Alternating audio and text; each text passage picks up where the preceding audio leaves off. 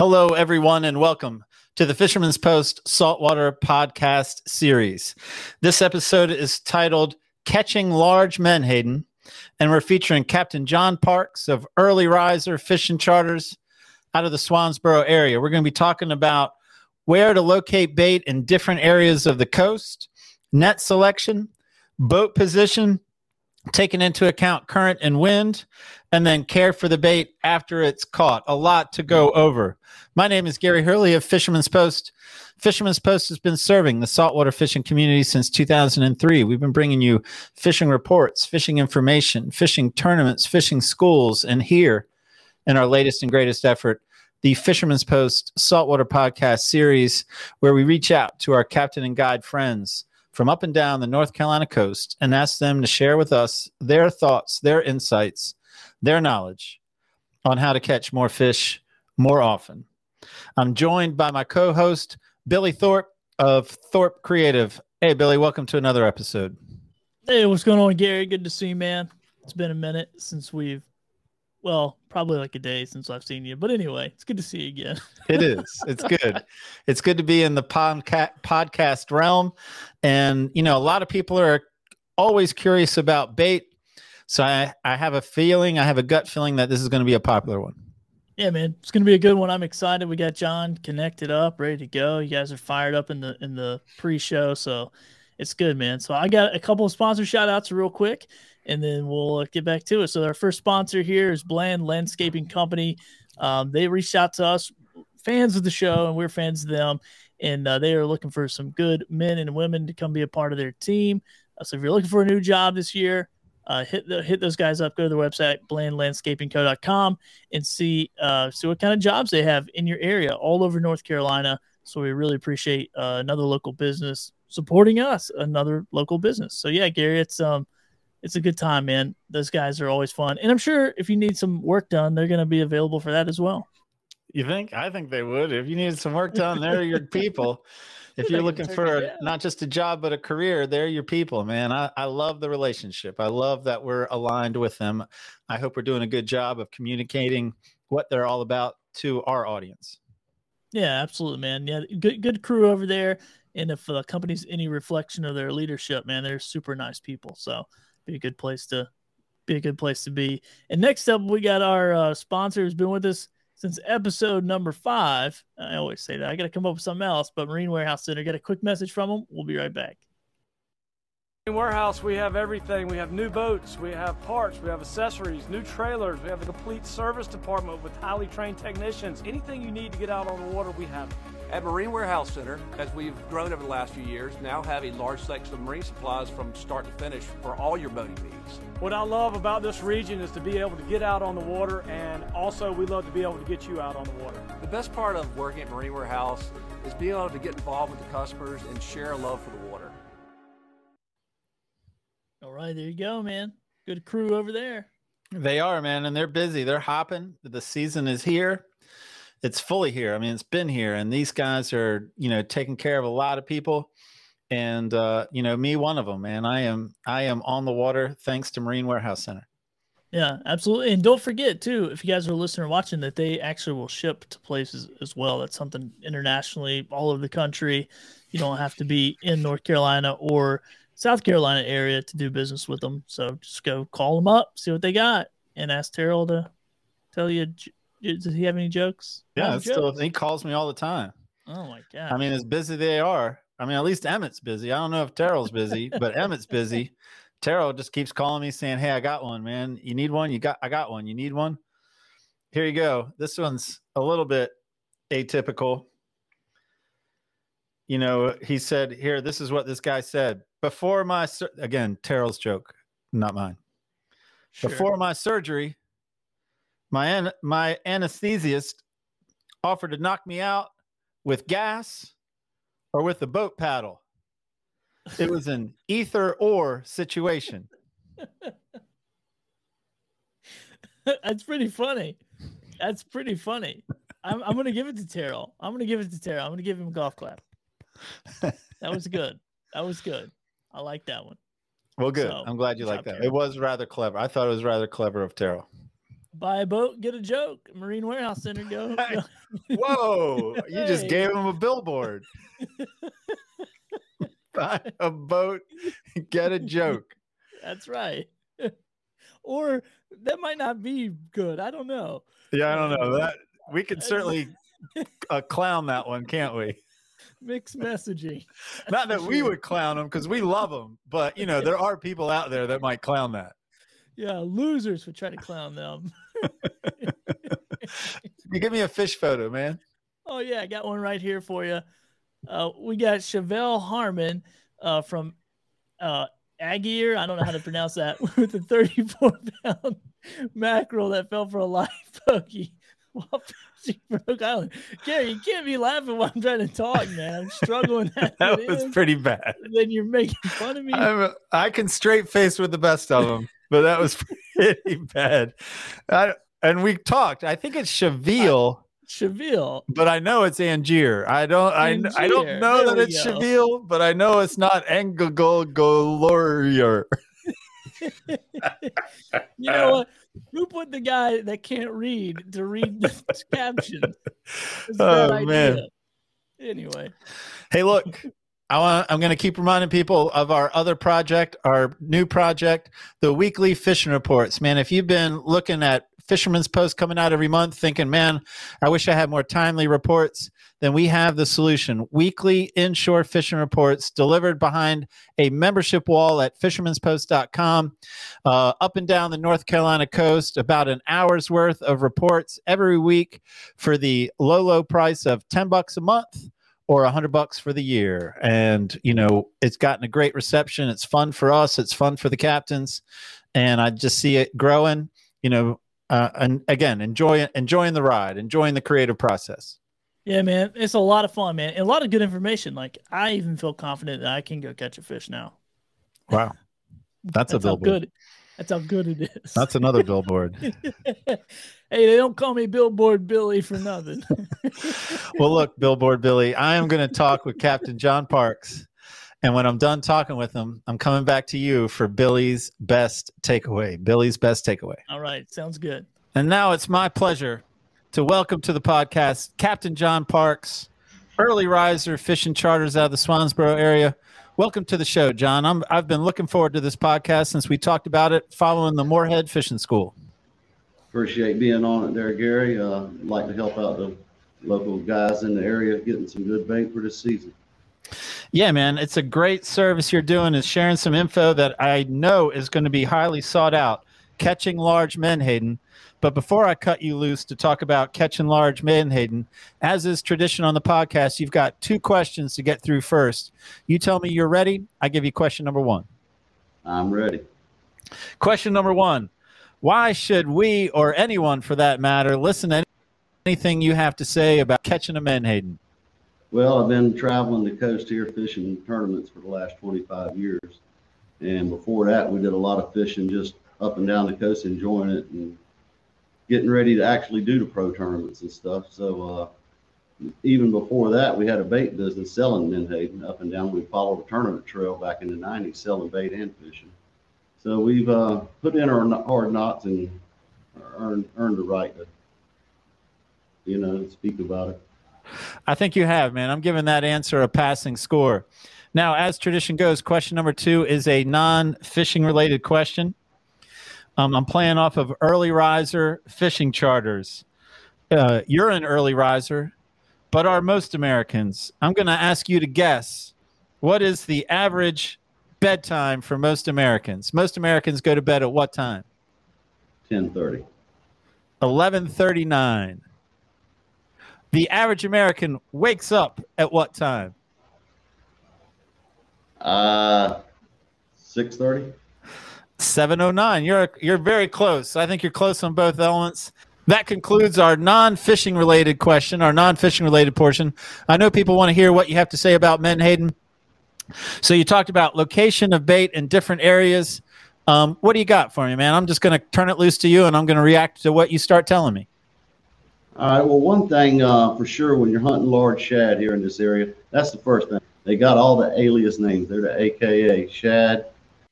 Besides menhaden, they call them the turbos, fatback, bunker. Just depending on your area, the bait can have a different name. Typically, what I've always done, starting from the north to the south, anytime I'm north of Cape Lookout, we rarely, rarely catch our bait inside the inlet. Ninety percent of our shad we catch up there is in the ocean. And anywhere from Cape Lookout down to about Frying Pan Shoals, right in that area, we catch the majority of our large shad in the waterway and in the sound. Then when we get from approximately Bald Head Island, that area right there at Cape, Cape Fear, from there south, we start catching them in the ocean again. And there all the way through the South Carolina area down to around northern Florida, we catch the majority of our menhaden in the ocean.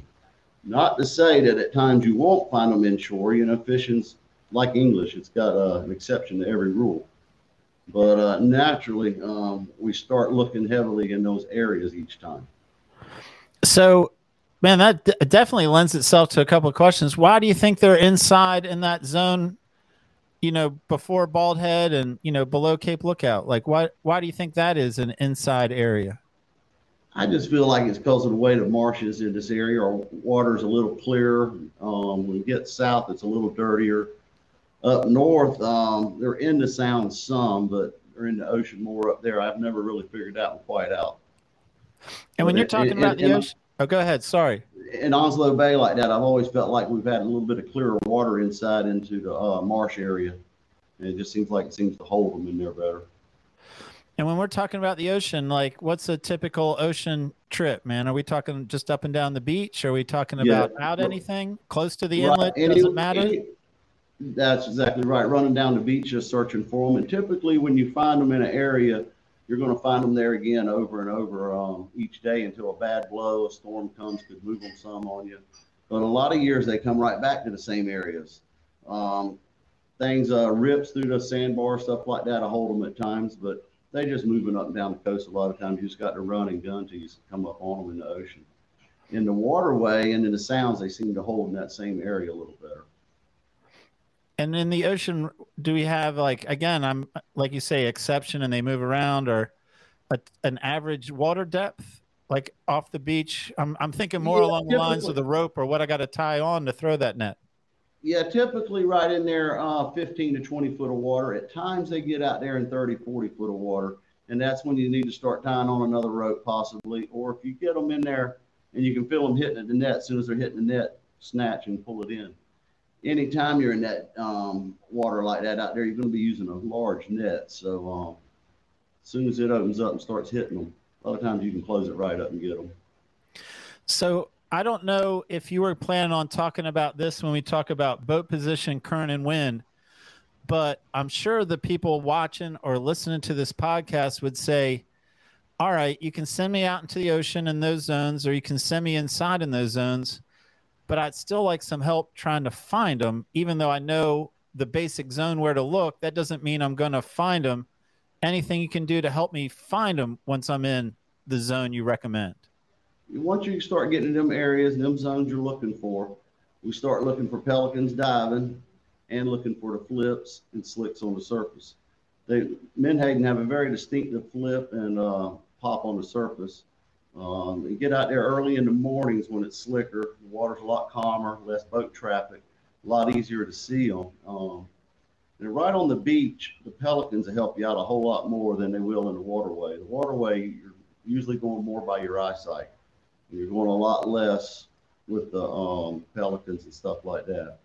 In the waterway, I like to do with the eyesight. And another thing, when you get up on them, you, you start seeing them and they're popping and this and that, and you start to get close. It's a good time to quit looking out for them and start looking down because um, by then it's usually quiet in the mornings, calm. You can hear out to your distance and hear if one's out away from the boat. But if you see them mooning right under the boat, you want to sling your net right in, open up all you can right there under the boat. And are you using machines at all to find bait, or is it all basically sight, bird, surface? Or, or you know, are you a combination each. because of what you see on electronics? Combination of each. Um, sometimes it's on electronics, he's marking them, we'll sling the net, but Once we get close early mornings, I love to look straight down into the water. I quit looking out once I get close to where I know my bait are at. I'm looking straight down into the water, looking for them to start mooning for me. When when I say that, I mean by the flashing of them. As soon as I see a flash, I'll throw it. If not, I hear a pop out from me. I can hear them that distinctive sound. I throw that direction towards that pop. And with a big net like that, typically when you're throwing it, you got control of it until you let completely loose. So you can still turn it a little more, throw it a little further, pull it in a little tighter to wherever you're seeing, you know, or hearing your pop at. So if I'm out there, I'm I guess I'm f- kind of following more along the o- ocean lines, but it sounds like all of this applies whether we're inside or outside. If I'm Mhm. outside and and and unfortunately I don't have any pelicans helping me out, and you know what am I doing? And I'm you know there's no obvious flips, there's no obvious pops. Are you cruising up the beach at like idle speed? Or are you cruising faster than idle speed? And at what point do you decide I got to put it in neutral, if not turn off the engine? When you're coming up on a smaller menhaden, a lot of times you can leave your motor running. It won't scatter. It won't bother them or nothing. Your bigger shad like that, a lot of times we're more spooky. The motor will scare them. Uh, a lot of noise on the boat will scare them off. You're, you're much better off just cutting your motor off, getting close to them. All right, man. Well, I tell you what, let's go. I like your second point called net selection. I know there's, a, you know, ever more choices out there now. How do you advise us on net selection for catching the larger menhaden?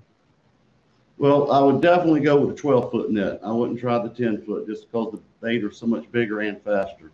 And you can go with a bigger mesh then. We go with a three quarter and a five eighths on the large bait nets we use. Um, and when you get into the shallower water, we use a heavy net for the deep water. When we get into the shallower water, I go with a lighter net so I can throw it further. The big heavy net, a pound and a half, two pounds per foot on a net. It's hard to get very far from the boat. And when you get in there on the flats, like behind Harker's Island or on some flats down the waterway where you're catching your bait some mornings, them bait are going to be really fast. Um, as soon as you see them or they flip right beside the boat, next thing you know, they're out 40 foot from the boat. So you need something you can really get on away from the boat. And there again, I still go with that 5 8 mesh. And you're throwing a 12 foot whether you're inside or outside. 12 foot inside or outside. Yes, sir. You need it. You need it just so you can get all, all of it with them big bait like that. They're just so much faster. So I'm just thinking some people are thinking, oh my God, I got to throw a 12 foot net. Like, how much of a disadvantage it would it be if someone says, man, if I get a 10 foot, I'm, I'm good. 12 foot's just out of reach right now. Like, how big a deal is it if I'm throwing a 10 foot? Well, the one thing is, like if you're throwing an eight, a nine, or a ten, and let's say you get a perfect throw with it, and I throw a twelve, and I don't even get a good throw, I'm still going to cover more square footage. There's one good thing with it. If you do happen to have a not a perfect pancake that time, you're still going to get a lot of a lot of square footage versus a fully open ten foot. Um, well, I, I follow. So a 12 foot and then the 5 eighths. You, what'd you say? 5 eighths or what size? Five eighths or three quarter, either way Or one. three quarter. Yeah, you get much any bigger than that, and you're going to start trying to gill them then. Well, man, tell me about boat positioning now. We're going to imagine we found some baits in the ocean. Let's talk about in the ocean first. I mean, it might be a duplicitous conversation to talk about outside then inside boat position, but let's see how it goes. Out in the ocean, talk to me about boat position to get ready to throw a 12 foot net. Well, that's one thing. Um, when you're catching your bait in the mornings or afternoons, whatever it is you're hunting your shad there, the man driving the boat is just as important as the guy throwing the net. If you can throw that net perfect, but the guy who's driving the boat for you can't set you up on the bait, you're, you're, still, you know, you're not doing nothing. Um, you got to all be in connection, all on the same page there. The first thing I always do when we start getting out to close to the areas where we're going to be netting our bait, I like to immediately figure out which way the drift of the boat's going to be. You want to set up up current from them so that you can get the boat going towards your area and cut the motors off and drift. And whoever's there, just because they cut the motors off, that don't mean they run away from the wheel and run up there to you because with the boat going, you can still turn the wheels and turn the boat. So if the bait move a little bit without ever cranking the motors, he can turn the wheels a little bit, move you a little bit. And at the same time, with the current like that, he's wanting to make sure he's trying to get the wind, the current and the wind together, because he wants to have the wind at your back the best you can. And sometimes If you're uh, got a lot of current there, you're by the edge of the inlet or something, it's liable to be pushing the boat away from, or you know, opposite with the wind like normal. So you kind of want to set it up in caddy corner to where the man can still throw off to one side or the other with the, of the boat with the net with his wind to his back. But with that wind to your back, you can get every bit of your net a lot easier. And when we're targeting large menhaden, then there really isn't a scenario where you're not throwing the net with the engine off. Like it pretty much needs to be a drift throw. Usually, yes, sir. First thing, uh, they, when our team, uh, the Animal House fishing team, which my King Mackerel fishing team I've been with for years. As Soon as we get in there in the morning, we set up on we get drifting that way. He kills the motors off. I'm on the front. We miss them. He cranks them up, moves me back around, gets close, cuts the motors back off. Another good reason for that, I know these new motors are quiet and all, but um, I can still hear a lot better. I can hear if they popping over here, popping over there where I didn't see. Let's say I'm staring down into the water looking for them to moon for me, and hearing them over there. If that motor's running, I might not hear it. Same thing with everybody talking in the boat or opening hatches and. If everybody can just hold on and be quiet that little bit through the morning, it'll speed you up a whole lot with getting a tank full of shad. Does the uh, routine change at all if we're inside? Is it still the same routine? Typically the same. There ain't much difference. Um, but there you're always going to have a lot of uh, current, you know, ripping down the waterway. So you're still going to have to set up a little bit more with the current and the wind. You're going to start adjusting yourself a little more. Typically in the ocean, your current is more with just the wind. So you're about always going to be throwing your net with the wind. In the waterway, a lot of times you kind of got to set up and be going at an angle with it so the man can throw the net off the side of the boat a little more. All right. Before we get to bait care, though, because that was the next talking point, man, let's talk more about throwing that net. And so, are you, and you've already told me no, but I'm going to ask the question anyway. You're not letting the net go to the bottom every time. Is that correct? Not always, that's correct. If we're out there, sometimes you'll see, you'll be in there looking on the beach, right in there in that 20, 25 foot of water where you've been catching your bait. And they've spooked out, moved out to 40 foot of water, not in, which is not that much further off the beach. When we get out to there, a lot of times, um, throwing the net, as soon as it hits the water, as soon as I feel the shad hitting the net, I draw it closed and pull them in. I will have another rope tied on onto there just in case I need to get it down. But the thing with these nets, and which is another reason to throw the 12 footer, is as it's sinking, it's drawing in and getting smaller and smaller. So if you're letting it go all the way to the bottom, you, you're very small by the time it gets there, anyways. And that's any net, a 12 foot, a 10 foot, an 8 foot, all of them have that characteristic. Yes, sir. They're all going to close a certain amount as they're going down. And uh, like I say, the bigger the net, then the more open you do have when it gets down there. So I don't throw a big net. Uh, So I don't, I'm not really throwing on big pogies. I mean, I'm throwing on finger mullet. And I'm like, when that net hits the bottom, I'm kind of like sliding it. I'm trying to get those sinkers to close together together on the bottom, not trying to pull up. Is it the same? Am I doing that right with my finger mullet? And do you do anything similar when you're catching large menhaden? Yeah, you're doing the right thing there. And the same thing with the menhaden. One thing with the finger mullet you're trying to do when you're dragging it real easy is not let them get out from underneath it. To where the menhaden usually aren't trying that much to come from underneath it anyways. They're kind of more up into it. There are a lot of times when you catch them big ones like that and you first throw your net, it, it don't even sink. Sometimes you're on what we call floating the net. It's just sitting right there on top of the bait. It gets so many of them in it that it can't even hardly go down for a little bit. All right. I mean, that makes sense. So you're telling me the characteristic of a pogie menhaden isn't to escape underneath. They're more heading up into the net anyway, so it's less of a Mhm. factor to do the finger mullet drag. Yes, sir. Um, what else, man? What so what else do people need to think about that they haven't thought about? So they've found the bait, they've even thrown the net, and they feel like they have menhaden in the bet in the net, and they pull on it. Then what happens next, man? We want to make sure they do everything right. Yep. After you throw the net, usually with the bigger bait like that, even a smaller one, you'll feel it some, but with them really large jumbo shad, you're going to feel them hitting that net hard. So you know you got them. You go ahead and holler to the other guys that your teammates uh, made on the boat, your other guys fishing with you.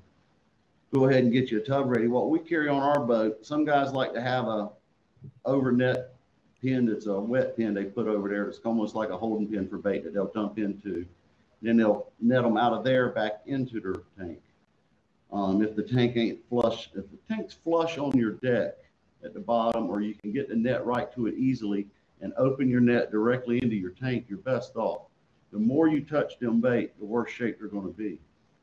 What we usually do though is we got a big tub we carry that's a soft tub. It's um, kind of like a laundry tub. It's a soft material, rubber, and it's round. We fill it about half a way with water, and we dump the shad straight into it. And if we've only got half a dozen or a dozen, we always dump them into it, and then just pour it, the water, and the bait straight into the live well. If we load the net up, if I'm loaded up, what we do is I get it up there beside the boat, pull the gimbal to the very top of the net, ring of it, pull it on up higher so you can get your bait shipped down to the end of it, pull them all out at once, and dump the net directly into the bait tank is what we like to do. But um, that is only if it's filled up. If it's not, I'll just dump them few into the um, tub to pour in. And the reason why is when I dump them into that tub right right there, and he can run there with them. I'm right there at the bow where the bait could pop again. So I'm can load my net really fast and be ready to um, throw it again immediately. Okay, man. There's a. I like this. This seems to be a fair amount to unpack. And I. So first off, I'm just going to sort of recap because you just gave us a lot.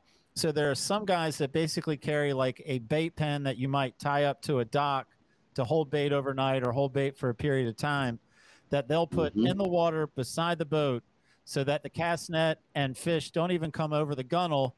You're basically They dumping the pogies, the dump 'em right in. right into that bait pen that you've temporarily put overboard now that you know there's pogies in the net. Yes, sir. Put them right into the temporary one and then dip them back out. And a lot of guys like to do that because then they can select the bigger bait out of there. Um, it just depends on how much live well capacity you have. On our big boat, we run two very large live wells, so big net full we can pull throw right into one of the tanks with no problem. Um, so then then we select them out as we're fishing, and we'll pull the smaller ones out and use them as live chum. And for all of this, you're walking from the bow to the back of the boat. That's where all this action actions happen. You're throwing from the Mhm. bow, but that's not Yep. where you're handling the bait if you have bait in the net. You know, once I sling over that way, I'll go ahead and start walking to the back of the boat with the net rope still in my hand. And once I get to the back, bring it on up beside the boat, pull the ring up a good ways. You want to pull it up usually about seven, eight foot from the weights. That way you can get all the bait just right down there at the weight so they'll release and come right all out at one time. And then I, I follow what you said. So you have sort of like a malleable sort of rubber laundry basket that you can dump in, and that's sort of the go between. So again, we're not you're not using your hands, and you're not even scooping with the bait net. You're Correct. basically batch dumping into the live well. Yes, sir. You don't, you want to touch them as least as possible. Every time you touch them, you're tearing off scales. And your bigger bait are awful hardy once you get them out there and on the hooks and they're hardy swimming, but they don't do as well in captivity. So you really want to be very, very careful with them. What about what about any other bait care notes? Like once they're in the live well, is there anything else that I need to know? Yes, sir. That's a very important part there. One thing, don't never overpack your live well. All you're going to do, you spend all this time locating your bait, getting the throw right, everybody working at it. It's frustrating some mornings, you know, the gnats on you, everything else. You've gotten your bait, you pack your live well too full, you ride out 20 miles of your fishing grounds and your bait are all red and look rough already and eating fish. Um, a lot of guys do that. You know, they've been working at it hard and they finally got this net full of bait. We're going to keep them all. Now, you, you don't want to do that. That's the worst thing. You want to keep with the medium um, and the large, not the huge ones, but the medium to the large baits, a gallon of water per bait in your live well is perfect. And you want a good live well with no obstructions in there. A good circular one. Um, an oval one will work, but you want something round so they can come around there nice and easy and no obstructions. These new pressurized ones keep the bait. When we get done fishing in the afternoons, the ones we've had in the pressure or pressure live well, in the right amount per gallon of water, they look like we just caught them that morning at the end of the day. Um, but with the big jumbos, I'd like to go to a gallon and a half of water per bait. Um, with the smaller big bait, you know, what we still would consider a big bait, a gallon of water per bait is good. So a 30 gallon tank, third, no more than 30 bait. Um, I don't know if you're an engineer or not. Are you able to explain to me in terms that I can understand what a pressurized live well is? These new pressurized live wells have a locking lid and a seal at the top. And besides control for your water coming in valves, you can valve off your exhaust, your, your overflow. You can valve it off and have it going just right, and your, your exhaust is at the very top of that tank. Then you can valve it just right to where that tank stays completely full. So while the boat's running, it's not sloshing, beating, slamming, and beating your bait around in there. You're swimming in there just like the boat's sitting still. All right, I got another question, man. If I'm tournament king mackerel fishing, then of course it's menhaden and only menhaden. If I'm not tournament king mackerel fishing and I might just want to have options, is there any bait that can coexist with the pogies and be cool? And what bait do we definitely not want to coexist with the pogies because it's definitely not cool? You can put your jig bait in there. They get along in there fine. I would not add the bluefish in there with them. The bluefish will really uh, terrorize them, of course. But uh, your your greenies, um, cigar minnows, Boston mackerel, all your jig bait we typically get off the alphabet buoys and the live bottoms and structures around here. They, they, they blend fine with the menhaden.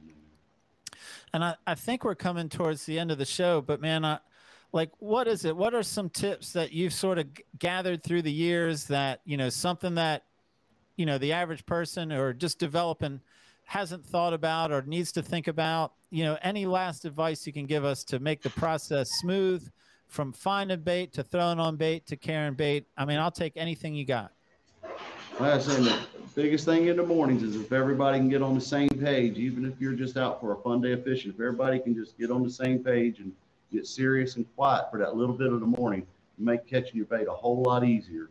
And then the care for them. And the last thing we hadn't said anything about is when you're getting your bait out of your tank, you put them on the hooks. I like to pick a shad up, and when I hold him in my hand, I will hold the bottom of the shad, but my thumb, the top of the shad right up here, or vice versa, have the there and there. I don't like the sides of the shad in menhaden to hit my hand.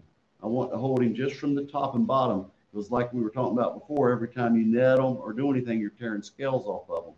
If you can just hold him from the top and the bottom, you won't tear no scales off of him. He'll look a lot fresher and go into water a lot faster.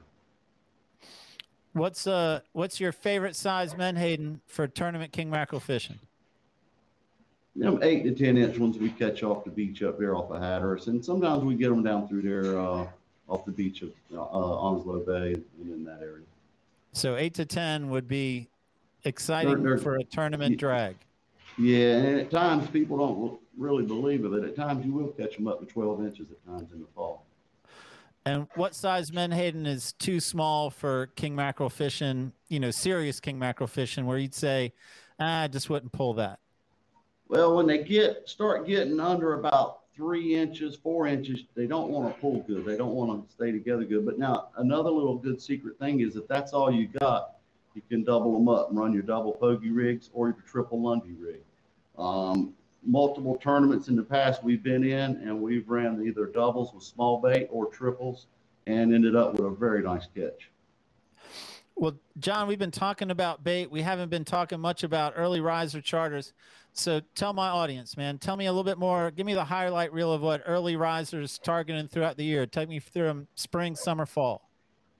Well, during the spring, we start out looking to bonita and all right here on the beach and catching some Spanish. Then most of our summer, we do our live six-hour live bait trips and eight-hour live bait trips, targeting king mackerel, cobia, dolphin, the occasional sailfish, and occasional tuna like that.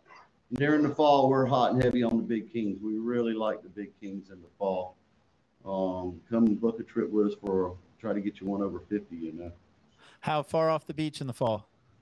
right on the beach. We um, caught them right in there, right behind the breakers. I think last year we had a seven-year-old client on the boat caught a 46-pound fish in 20 foot of water. Right on. Hey, Captain John Parks, early riser fishing charters out of the Swansboro area. Man, appreciate very much you taking the time to talk to me about catching menhaden. Thank you. Glad to be here. All right. Man, that was great. Billy, what do you think? Man, it was great. I, you know, I didn't know that much about catching bait, so this is a very interesting conversation and learned a lot. So yeah, man, a couple couple of takeaways for you, Gary. Whenever you're ready. I am ready. Billy's best takeaway. So I guess my best takeaway of the two would be to cut the motor. Uh, really you know, one, you don't spook the fish, but two, so you can actually hear the fish flipping. I thought that was a pretty smart idea. Um, and then I put this together in um, out of inspiration from the President Theodore Roosevelt. Speak softly and sling a big net. You'll catch more bait. so there you go. Yeah, man, a 12 foot net. That's intimidating. I mean, I, I see them throwing the bigger nets at our fishing schools. I mean, most people are throwing the smaller nets, but every now and then you got the big net interest. And man, it is it is as impressive a sight as I've ever seen someone throwing a 12 foot net. I've never done it. I guess I got to put it on the list. I guess I got to challenge myself, right? I got to get out of my comfort zone. Yeah, I mean it makes sense. I mean everything he said, like, hey, bigger, bigger area. Even if you, you know, botch it, you probably have a better chance of getting some fish in there rather than not. And then also the sinking thing. I didn't realize they close up on the way down, so Mhm. covering more area on the way down. So a lot of good takeaways, man. A lot of good takeaways. Yeah, man. So- And, and like I said at the start, we do get requests about bait. And so when John said, I, I'll talk about, I mean, I didn't tell him we get requests about bait. I just said, Hey, what would you like to talk about? When he volunteered catching large menhaden, I was like, man, perfect. Like I'm right. Yeah, it was in. great. I'm, I'm blocking you in right now. But consider it. So stoked to have him, man. Uh, yeah, he's uh, popular at the fishing schools, man. He talks with a wealth of information, and as you can tell, he he likes sharing. He's a good ambassador. Yeah, man, that's awesome. And and all that, um, man, the gallon per bait too. That was that was pretty interesting, man. I, I was like, of course, I don't know anything about, you know, I gotta go to Marine Warehouse and buy a boat so I can actually have a live well. But honey, a I swear, oval live well. You need a big enough boat with a, a round live well pressurized. Like pull, you got to really pull that Right. credit card out, man. I don't want you to play with it. I want you to pull that credit card out and commit. Yeah, right. Like, uh, honey, I swear I wasn't buying the boat. I was buying the live well. Because my problem is I suck at fishing, so I'm probably to have a lot more bait than the average guy. So I have to have a huge boat for all the bait, all the gallons of water. So that's my problem. Here's how I would. Here's how I would have you think about it if uh, if I had control. I think you're waiting for us to sell a few more sponsorships before you buy a boat, but I think that's Yeah. wrong. I think Yeah. you buy the boat, you take the leap, and then out of desire to survive and not die, you'll find the sponsorships once you look at that credit card bill or that more whatever the loan is. So I think you're looking at it wrong. And you just need to create necessity and then Yeah. everything will fall into place. Trust me. Yeah. Or you know what? Everyone listening to this podcast episode, just go sign up for our membership and maybe I can think about considering buying a boat. Well, Billy, this was a great show, man. I enjoyed great, talking man. to John. You know, enjoyed the relationship, and uh, and it, it's always good to be in the podcast mode. Yeah, man, absolutely. And thank you to our sponsors, Marine Warehouse Center and Bland Landscaping Co. Go support those guys where you can, and uh, and we'll see you guys in the next episode. Fisherman's Buzz.